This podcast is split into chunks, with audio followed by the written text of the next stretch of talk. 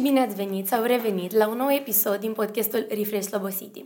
Eu mă numesc Greco Anastasia și o să fiu moderatorul episodului de astăzi, iar alături de mine l-am pe Robert Iosifescu, un artist născut și crescut în Slobozia care a urcat pe foarte multe scene mari ale lumii și care o să ne povestească puțin din proiectele în care este implicat în cariera sa muzicală.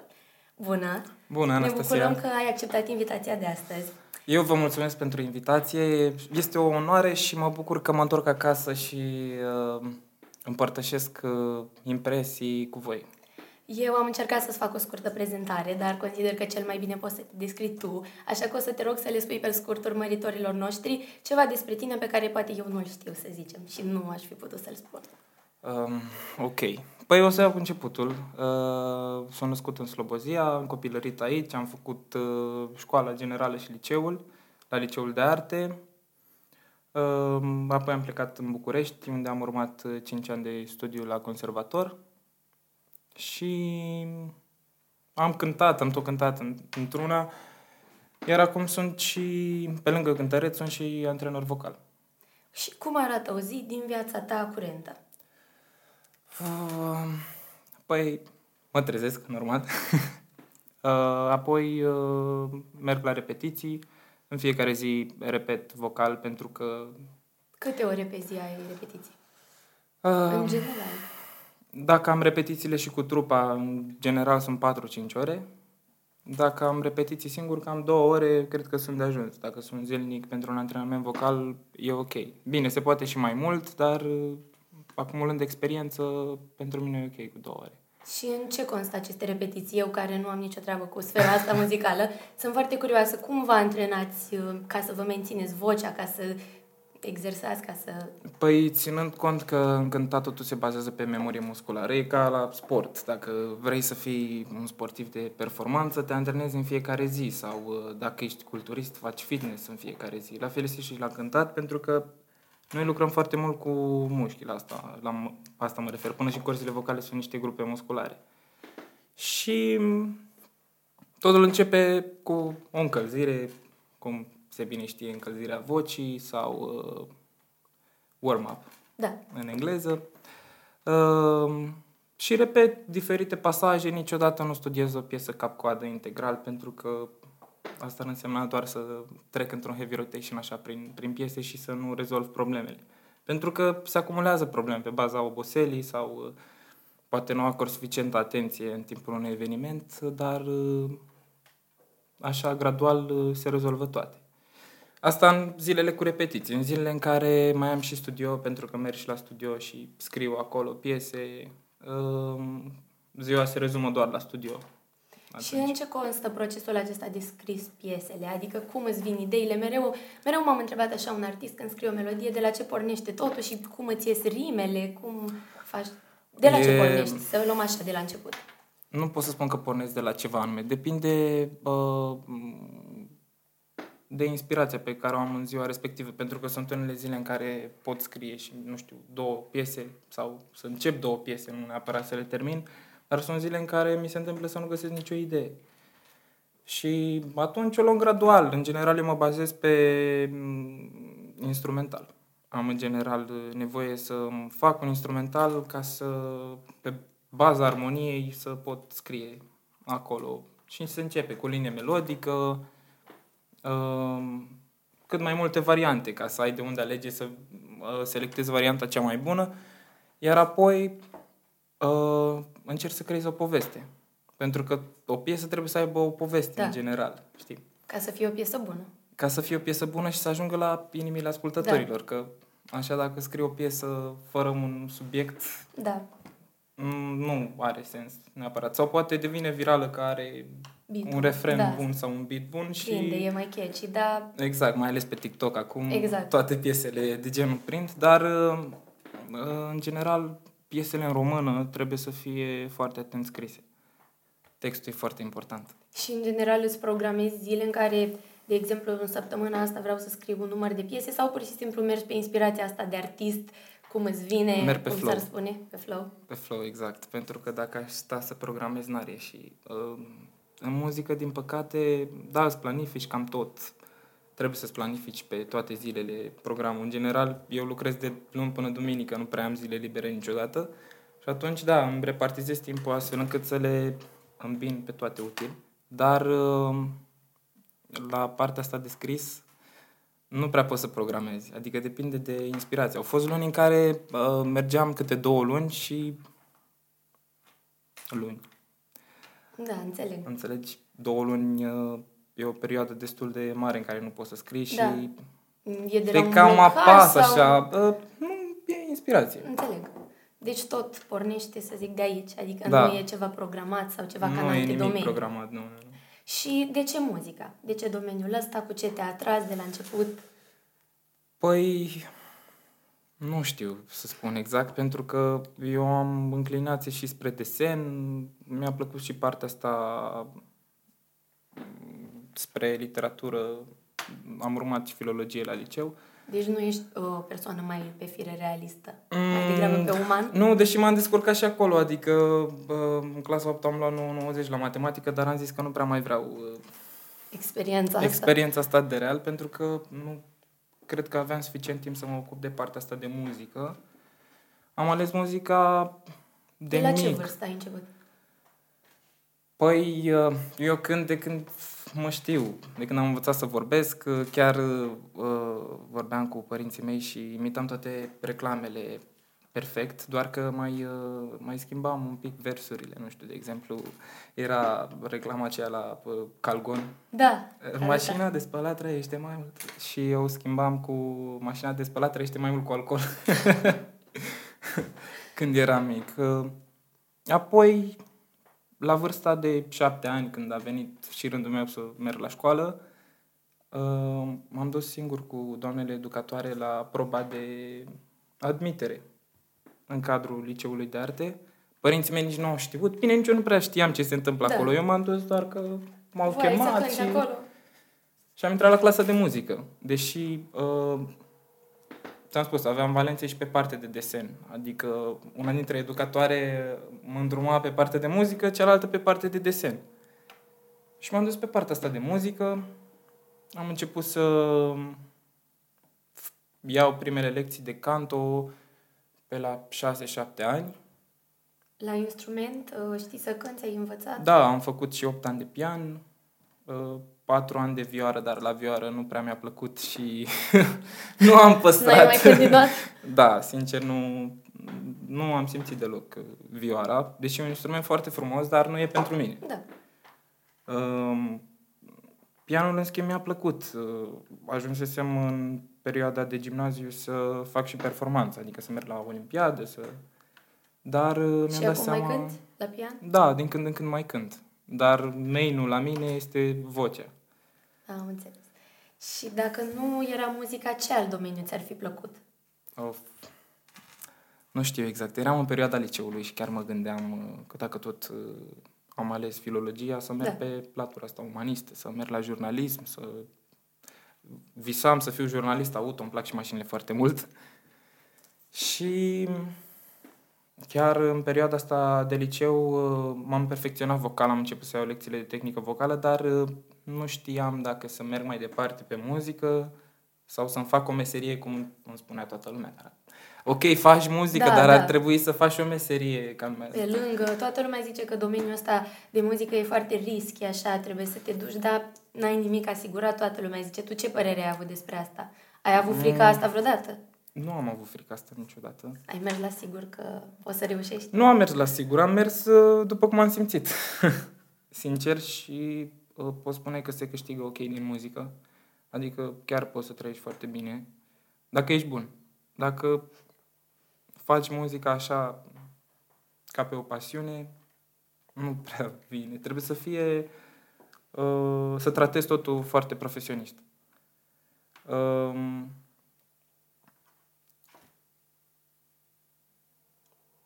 M-ai întrebat ceva mai devreme, dar nu mai știu. Mă, nu, e ok. Eu o să continuăm cu următoarea întrebare. Uh, la cons- ai spus că ai studiat la conservator. Cum au fost anii de facultate pentru tine? A fost grea admiterea? Cum, ce ai învățat acolo, ceva mai unic pe care poți să-l împărtășești cu noi? Uh, partea asta de...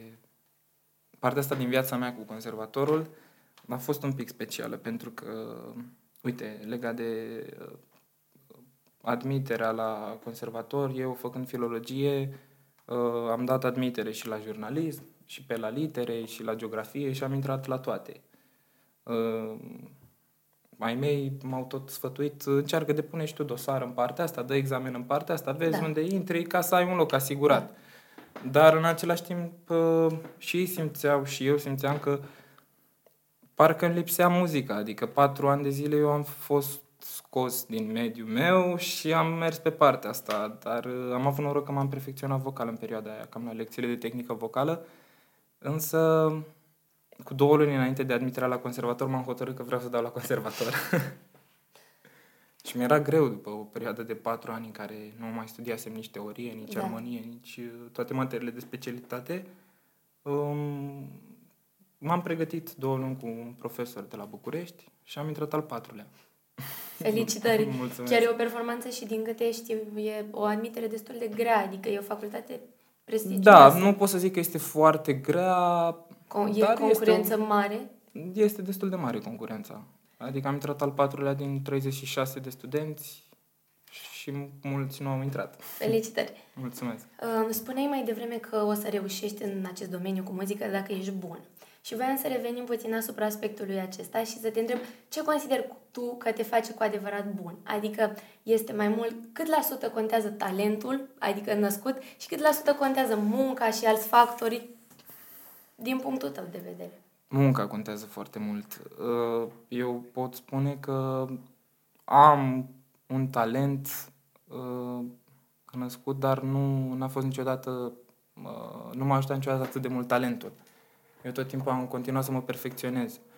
Pentru că dacă ai asculta, de exemplu, cum cântam acum, nu știu, 8 ani de zile, nu mai sună nimic la fel. Nici măcar timbru. Mi s-a schimbat și timbru vocal. Uh, și automat, prin perseverență și prin muncă, am reușit să, să evoluez. Și m-am ținut tot timpul, chiar dacă mulți mi-au spus da, da, vezi că e greu cu muzica, nu mai lasă-te, încearcă să faci ceva, o meserie cum trebuie. Am continuat să mă, să-mi dau upgrade tot da. timpul. Și cea mai mare evoluție am avut-o de la 16 ani. Bine, și până atunci cântam tot timpul pe unde apucam, chiar uh, la Casa de Cultură, uh, erau seratele muzicale organizate de liceu da, de arte la, la care, la care participam tot timpul și uh, abia așteptam să mai cânt din nou pe scenă, să fiu, uh, să evoluez, pentru că, de fapt, asta ne dorim cu toții, cei care cântăm, să cântăm cât mai mult pe scenă. Că ne pregătim și luăm lecții și bă, studiem noi foarte mult, e partea a doua, dar de fapt examenul acolo e, e este pe scenă. Um, spuneam că de la 16 ani am simțit că am evoluat cel mai mult, că am început să evoluez cel mai mult, că nu am evoluat atunci. Um, am fost la mai multe preselecții la Vocea României. Uh, am ajuns prin anumite etape până la perioadele televizate și în următorul an uh, m-a recunoscut uh, Lucia Ciobotaru, care este antrenor vocal și al Loredanii și al Loredanii Groza și da. al multor artiști și m-a recunoscut uh, la selecția aceea după un an. Și m-a întrebat ce fac cu muzica, ce vreau să fac. Nu aș vrea să studiez un pic mai mult și a început să lucreze un pic cu mine atunci și mi-a plăcut foarte mult. Și am început să, să merg acolo, să iau lecții la atelierul de voce. Uh, trei ani și jumătate am mers și mi-aduc aminte că era așa de greu. Da. Ai avut vreun moment în care ai vrut să renunți sau ai regretat sau, nu știu, a, asta, ai vrut da, să dai înapoi? Da, categoric a fost. Pentru că au intervenit și dezamăgiri la un moment dat, știi? Uh, am fost o perioadă de vreo trei ani de zile prin festivalurile din țară. Uh, eu îmi știam nivelul așa, adică oarecum consideram că sunt ok, că pot lua da. și eu premii, da. că nu mă vedeam eu pe trofee sau premiile mari, dar măcar acolo da. o mențiune, un premiu 3. Te încălzea cu ceva, adică știi Exact, că măcar știai că ai o satisfacție, că munca ta da. nu e în zadar. Și au fost foarte multe dezamăgiri pentru că în festivalurile astea erau tot felul de aranjamente, Da, înțeleg, nu luam înțeleg. uh, niciodată premii, dar eu am continuat să mă perfecționez vocal și de la piese care, nu știu, nu atingeau o octavă în gamă, cum ar veni, uh, am ajuns să-mi dezvolt foarte mult ambitusul vocal și să cânt piese la care nici nu visam. Nu știu să-ți dau un exemplu acum, că am cântat foarte multe. și cu timpul am început să mai cânt prin toate cluburile din București, cu o trupă pe acolo și am simțit că mi-am dat seama că, băi, muzica nu e doar să cânti uh, la festivaluri. E ok, uite, poți să cânti și acolo, te vede lumea, ești apreciat. E ok, poți să mergi înainte. Și m-am ambiționat din ce în ce mai mult. Apoi a venit și partea când m-a chemat Eduard Sanda la studio, mi-a scris și uh, noi ne-am întâlnit în 2017 la Amara și după am continuat să vorbim și după un an așa aproximativ mi-a spus uh, hai, nu vrei să vii la noi la studio să Ți-ați făcut o colaborare sau ce ați făcut atunci? Um, nu am făcut o colaborare atunci, acum lucrăm la câteva piese pentru noi doi. Uh, atunci, pur și simplu, m-a introdus în lumea asta. Mi-am dat seama că e m- și mai mult de muncă în momentul în care ajungi în studio, adică pe lângă cântatul live, mai e și cântatul în studio, care e total diferit. Și nu eram obișnuit și a trebuit să mă obișnuiesc și să învăț și uh, am stat pe acolo, am învățat foarte multe lucruri de la cum trebuie să tragi vocile, uh, cum se scrie o piesă, tot deci procesul. sunt foarte multe detalii și aici. Foarte mult, chiar foarte mult. Să faci producție. Cred că noi din afară nu, nu, nu prea ne dăm seama, pentru că vedem așa mereu lumea asta, studioul, unde e doar un microfon, ești tu cu muzica, dar sunt sigură că sunt foarte multe detalii în spate. E un proces foarte lung până faci o piesă. Adică poți să faci o piesă, dar să nu fie ce trebuie. Și atunci trebuie să continui să scrii cât mai multe. Um, Da, uh, ne-ai vorbit puțin despre lumea aceasta a scenei, ne-ai spus că veneai aici la Casa de Cultură, Da. la festivaluri și vreau să te întreb, când ești pe scenă, ce simți tu? Ai spus că ai fost pe foarte multe scene, la numeroase concursuri, o să vorbim și despre asta puțin mai târziu, Da. dar care e diferența între un cântăreț care e bun doar la el acasă, în duș, să zicem, când cântă, și de ce ai nevoie acolo pe scenă? Uh, sincer, eu n-am avut niciodată trac pe scenă. M-am simțit chiar uh, super bine pe scenă. Fiind de mic, pe scenă mi-a plăcut foarte mult și m-am obișnuit cu oamenii, adică simți vibrațiile lor, simți energia lor și uh, în momentul în care cânti ok, lumea te apreciază și te încarcă aplauzele. Uh, plus că m-a mai ajutat că eu uh, port ochelari. deci fără ochelari nu prea văd mare Da, da, da. lucru. Așa că nu prea vedeam eu reacțiile oamenilor neapărat când eram mai mic și cântam, ev- eventual mai aveam și un reflector în față și mă concentram pe ce aveam eu de făcut. Erai tu cu tine, Da. când ai pentru tine. Da, bine, cântam pentru oameni, că știam că sunt Da, acolo, da, da. dar era ok că aveam și reflectorul nu te, ăla în față Nu te intimidau câteodată. așa privirile lor, mă gândesc, Da, să gândești da. în față și mai vezi că se mai uită unul la altul, poate te gândești. Sincer, nu m-am intimidat niciodată, nu. Au fost Ai- și priviri. Ți-a plăcut mereu să fii în centrul atenției, adică te simțeai bine pe scenă din punctul ăsta de vedere sau... Nu pot să zic că îmi place să mă simt în centrul atenției. Uh, Pe scenă e diferit. Uh, Acolo mă exprim eu cel mai bine.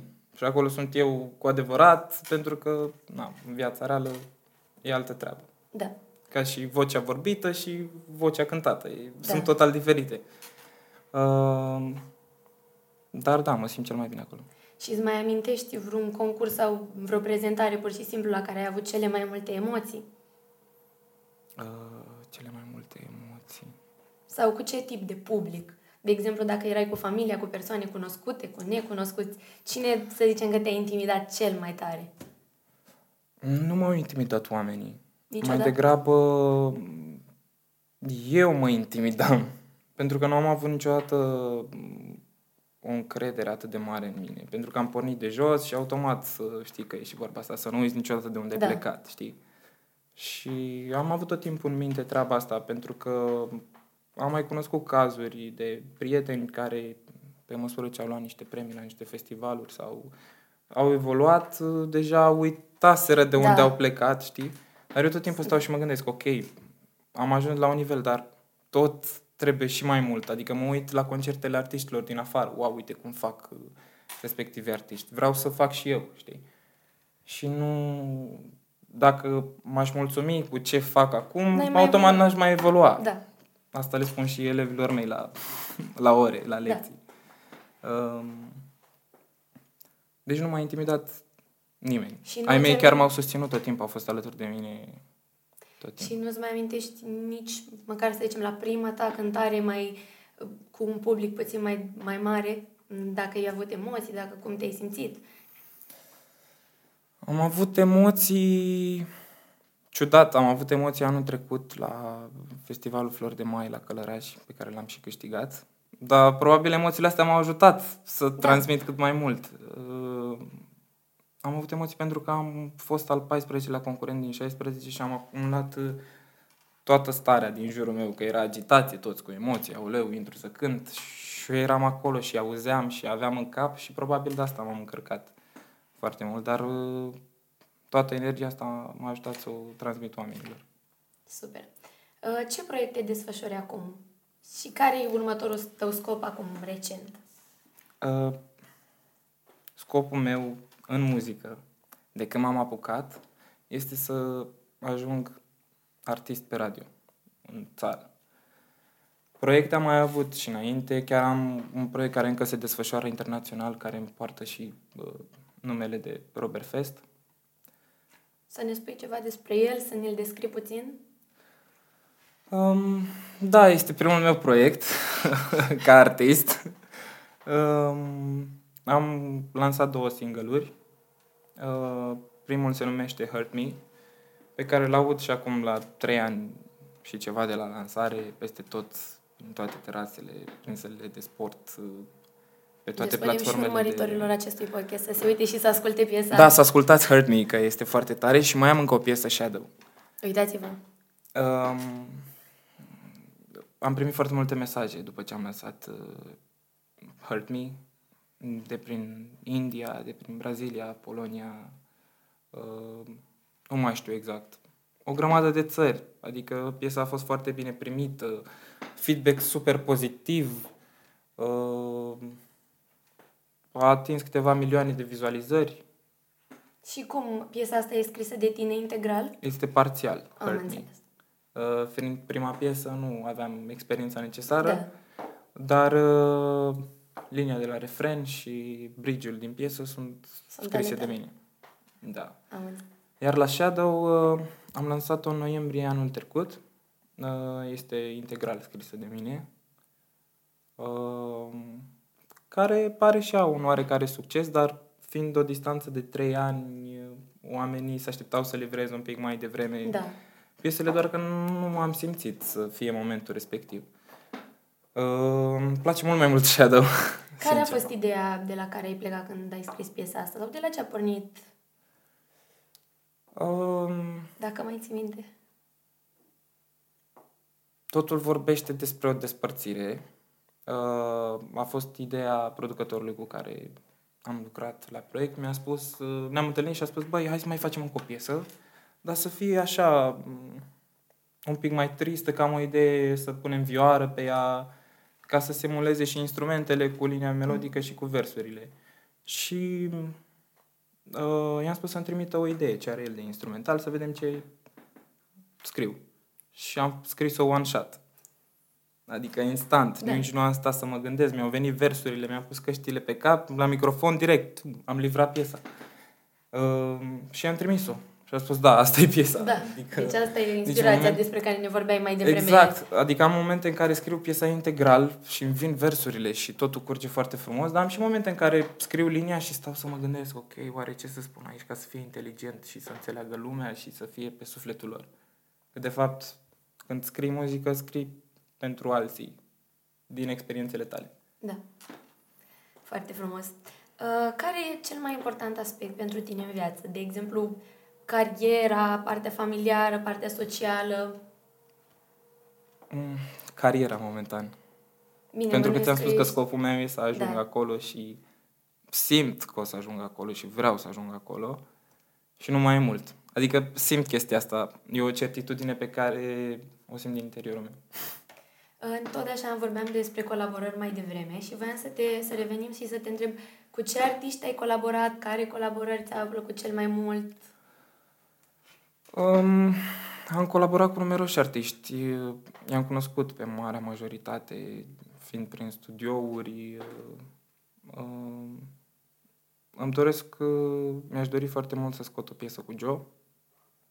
Am scris o piesă pe care i-am trimis-o și acum aștept feedback. Uh, îmi doresc și o piesă cu Lora, pe care am întâlnit-o la festival la Alexandria. Uh, acolo la premiul întâi, ea m-a prezentat și s-a legat un discurs frumos și am vorbit despre o piesă care o să vină și ea, dar încă nu a sosit piesa respectivă. Uh, nu știu, îmi doresc colaborări cu mulți artiști. Și care crezi că e cheia asta pentru colaborare? Tu preferi, să zicem, să fii mai solo sau îți place să fii într-o formație, într-o comunitate mai mare, să zic, când cânti? Când cânt, cânt și cu trupă uh, de cover-uri și mă simt bine și acolo, dar parcă atunci când sunt eu singur e altceva, parcă mă exprim un pic mai liber. Uh, și da, mi-ar plăcea să am și colaborări cu artiștii cunoscuți deja, dar automat aș prefera să am și piesele mele. Da. Uh, ne-ai povestit de trupa ta. Uh, să ne spui cum s-a format, în ce constă, dacă uh, ești solistul, bănuiesc? Da, sunt solistul uh, trupei împreună cu Ana Maria Roșu. Suntem doi soliști. Uh, trupa era deja formată când am ajuns eu uh, în octombrie anul trecut. Uh, am venit, eu mă cunoșteam cu Ana de foarte mult timp, pentru că am participat prin festivaluri împreună și uh, ea era în trupa respectivă, care s-a format chiar anul trecut, dar uh, a căutat un alt solist. Și am mers, am dat o audiție și mi-a plăcut foarte mult energia lor și playlistul foarte actual și uh, că e foarte multă dinamică. E un show gândit de tineri pentru tineri, practic și e foarte tare. Avem foarte multe piese actuale, reinterpretate, uh, avem și un show cu dansatoare. Uh, avem foarte multe momente frumoase, dans sincron cu publicul. Și am auzit că o să ne faceți o surpriză și la festivalul Freeland. Da, exact. Uh, în care zi a festivalului? Să le spunem să vină pe să Pe 7 iulie vă așteptăm la Freeland să petrecem împreună, pregătim un playlist foarte tare și sperăm să vă placă și puteți vedea live totul despre care tu ne spui acum. Da, exact. Că tot vorbeam de festivaluri. Spune-ne, la ce festivaluri ai mai fost? Ce premii ai mai câștigat la concursurile tale? Ceva care ți-a rămas în minte că bănuiesc că au fost foarte multe. Da, au fost foarte multe. Am participat, am participat cam pe la toate festivalurile din țară. Am fost și pe la Botoșani, și pe la Drobeta Turnul Severin, și pe la Corabia, și pe la Constanța, Medidia, București, Sibiu, nu mai știu exact. Peste tot. Toată țara sunt Peste tot. Da, în perioada liceului eu nu prea mergeam pe la liceu, mă duceam la festivaluri. Chiar îmi spunea doamna Grecu tot timpul, e ok și partea asta cu cântatul, dar ar trebui să înveți totuși un pic mai mult. Bine, învățam, dar uh, mă Dar vă că n-a stricat acum, deci... Da.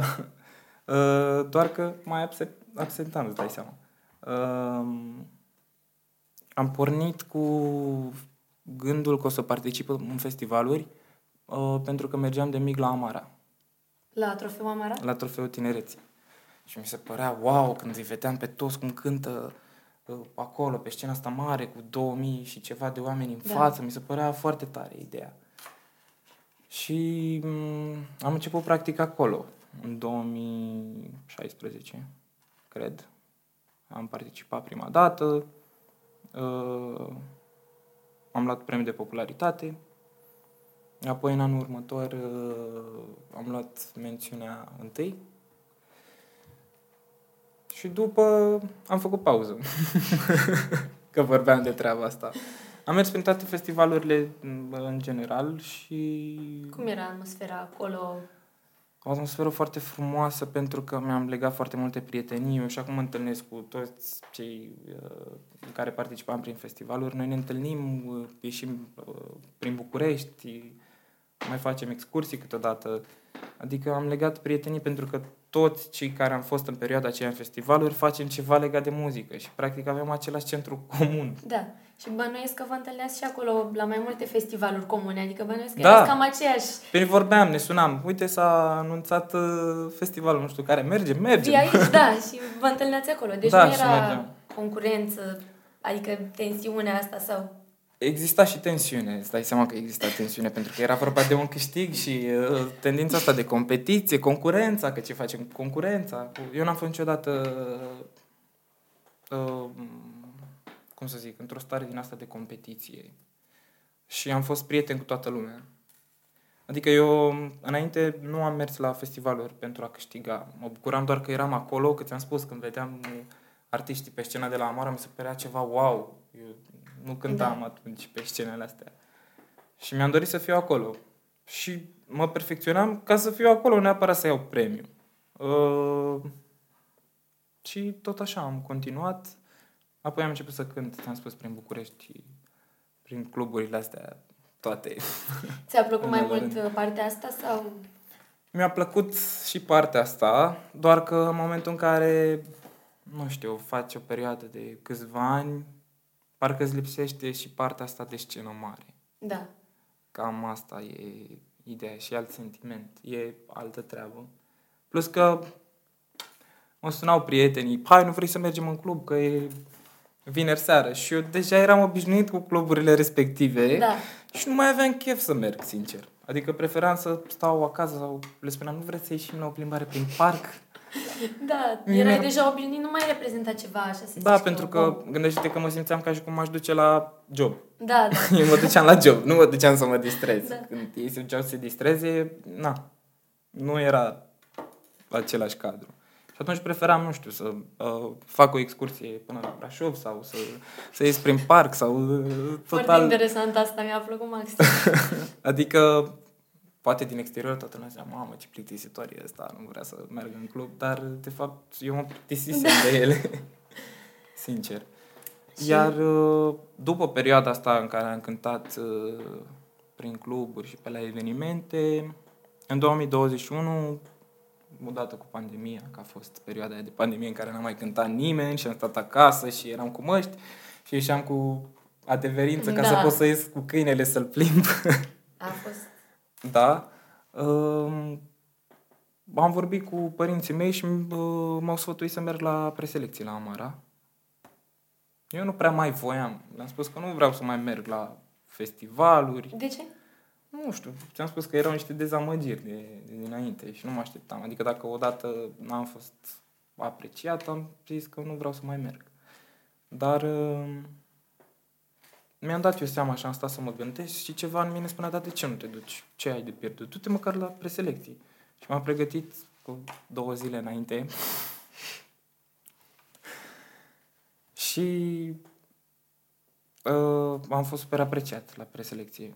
Uh, și după ce a fost preselecția, mi-au spus foarte mulți oameni că bine că am venit. Uh, și am continuat să îmi studiez piesele până la festival, am mers la repetiții, totul mergea bine. Eu mi-am văzut de treabă, cum s-ar spune. Da. Uh, și când am participat în 2021 la Amara și am luat trofeul, nu Să ne m-am dus... povestești și despre asta, cum Da. a fost. Uh, nu m-am dus cu, cu gândul că o să câștig trofeul de la Amara.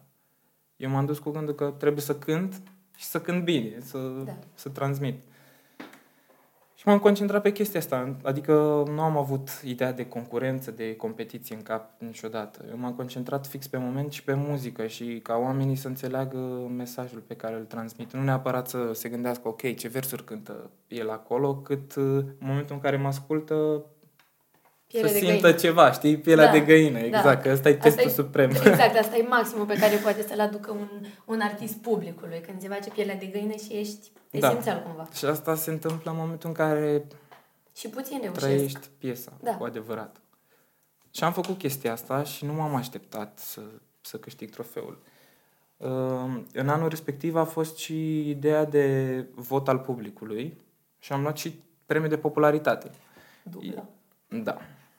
Uh, înainte, la Amara, dacă luai un premiu, cam ăla era. Și am luat premiu de popularitate. Și eram ok, da, bine că am luat premiu de popularitate, dar L-am mai luat odată, Da. știi? Ceva nou. Da, parcă îmi doream ceva nou și m- mă supărasem un pic așa, sincer. S-a văzut și pe filmare, că m-au întrebat ce o să cânti? Morgu. Așa am răspuns dintr-o dată. Am cântat o variantă reinterpretată la Firai tu să fii de Murg. O variantă uh, adaptată rock. Care a sunat foarte bine. Uh, și apoi, uh, la final, când s-a anunțat trofeul, uh, mi-aduc aminte că ne-au strigat pe toți pe scenă și ne-au pus așa în linie. Și a venit momentul în care s-a anunțat să se anunțe trofeul. Eu, știind că dacă am luat premiu de popularitate nu o să mai am niciun premiu, am aruncat un ochi așa că se vedea pe diplomă. Bine, ochiul meu care oricum nu vede foarte bine, să ne înțelegem. și m-am uitat pe diplomă și când mi-am văzut numele, mi-a venit să cred, am făcut ochii mari și în același timp mi s-a și strigat numele. Deci a fost cel mai pf, tare moment. A, Nu, nu m-a interesat atât de mult uh, premiul câștigul, mă refer, cât distinția. Adică eu mi-am dorit, de când eram mic și mă uitam la cei care concurau că o să câștige trofeul, îmi doream și eu, oare, eu vreau să ajung să câștig trofeul. Și s-a întâmplat și nu venea să cred. Fa. A fost foarte tare momentul Mai ales respectiv. că ne-ai zis că de acolo ai pornit. Adică a fost ca un ciclu așa, ai pornit de acolo și ai ajuns Exact, să câștigi că și marele vezi premiu. și la treaba asta cu muzica. Da, au fost momente în care voiam să mă las, dar tot timpul m-am întors. Da. Că tot timpul te întorci la ce-ți place să faci.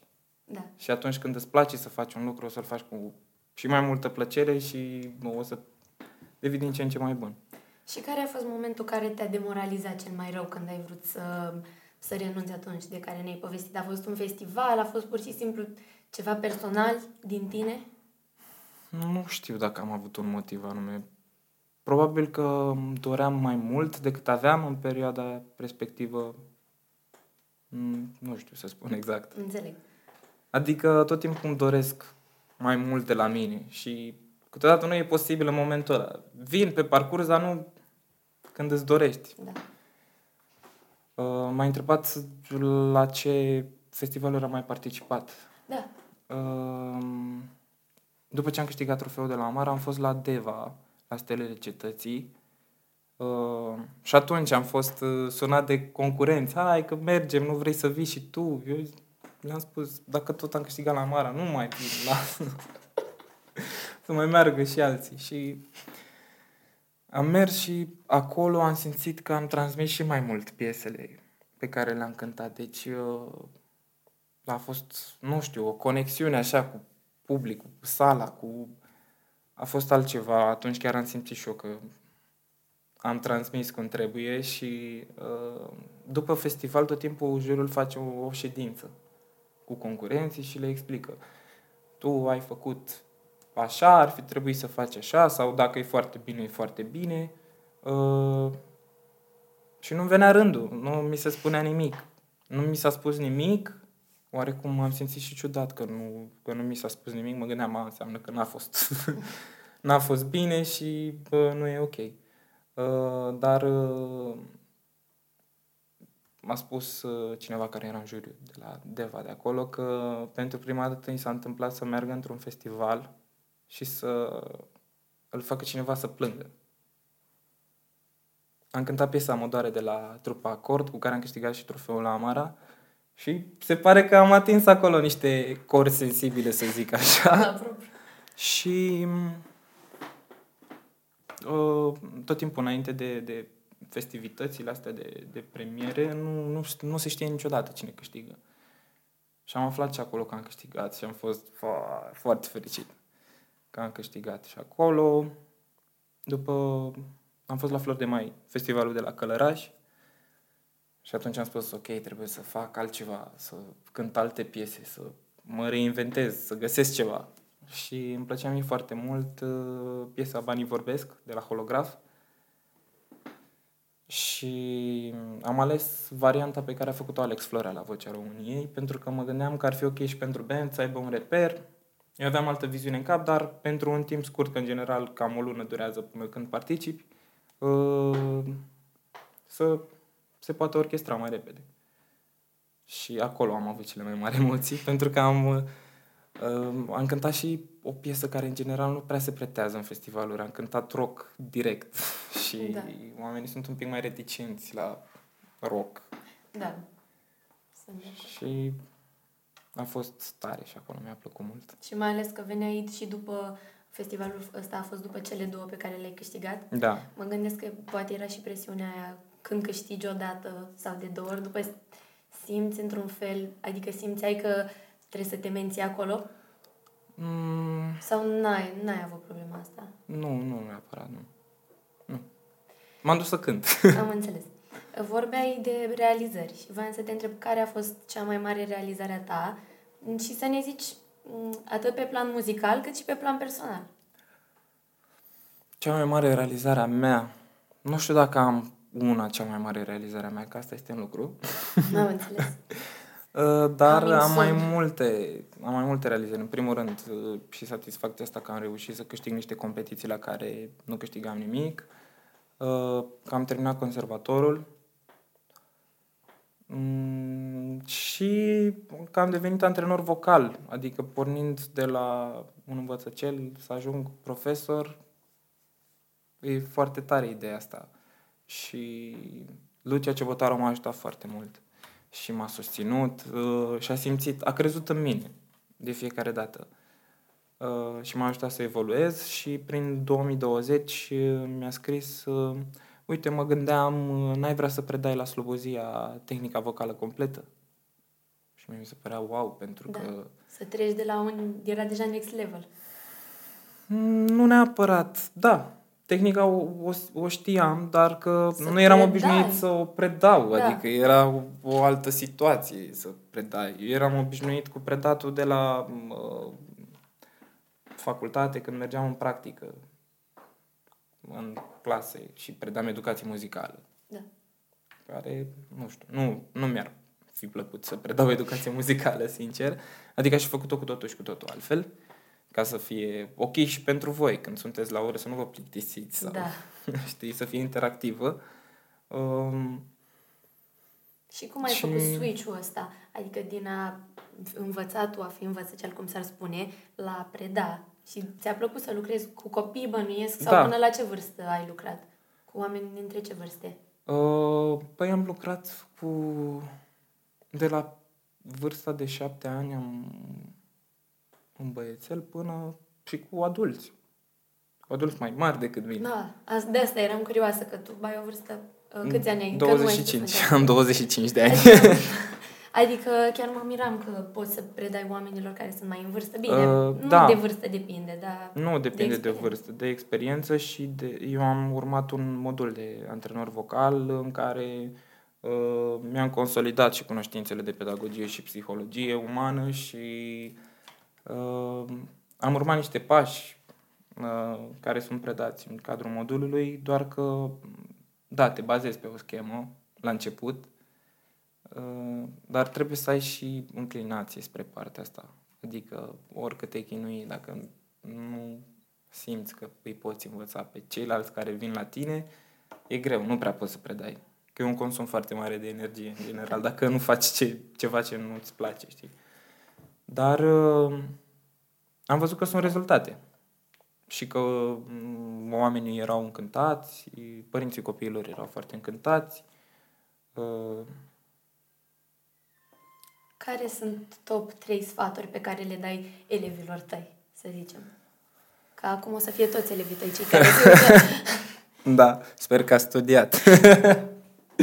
Uh, păi cam asta, să, să se antreneze constant. uh, uh, Le permit să uh, își înregistreze și lecțiile pentru a se putea antrena acasă uh, cum trebuie. Um, Să aibă tot timpul drive-ul ăsta, trebuie să devin din ce în ce mai bun. Uh, Dacă nu continui să muncesc, mă plafonez sau evoluez, niciodată nu evoluez. Și m, îi încurajez tot timpul să fie cât mai originali. Uh, Eu nu mă implic foarte mult în alegerea repertoriului, uh, nu pentru că nu aș vrea sau nu aș putea, dar uh, aleg să devină ei mai originali și să știe cam ce ar dori să cânte, ce artist, se uită la un artist pe YouTube sau ascultă o piesă nouă pe Spotify și să știe exact ce se întâmplă, cum reușește artistul respectiv să cânte piesa asta. Um, iar CVT, tehnica vocală completă, te ajută foarte mult pentru care răspunzi la orice. Se bazează pe anatomie și pe legea acusticii și uh, e totul explicat din punct de vedere anatomic, uh, cât uh, aer să dai, cât energie să dai. Și lucrez interactiv cu imagini, cu bancă de sunete. Nu sunt vocalize cum suntem obișnuiți. A, te duci la canto, faci vocalize. Deci ești un profesor foarte modern. Uh, da.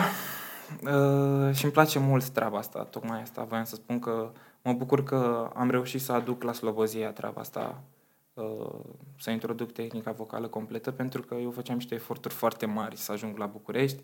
Îmi aduc aminte că în perioada liceului făceam promoții la produse prin magazine și uh, ca să reușesc să aduc un oarecare aport pentru abonamentul meu la, la lecții cu Lucia.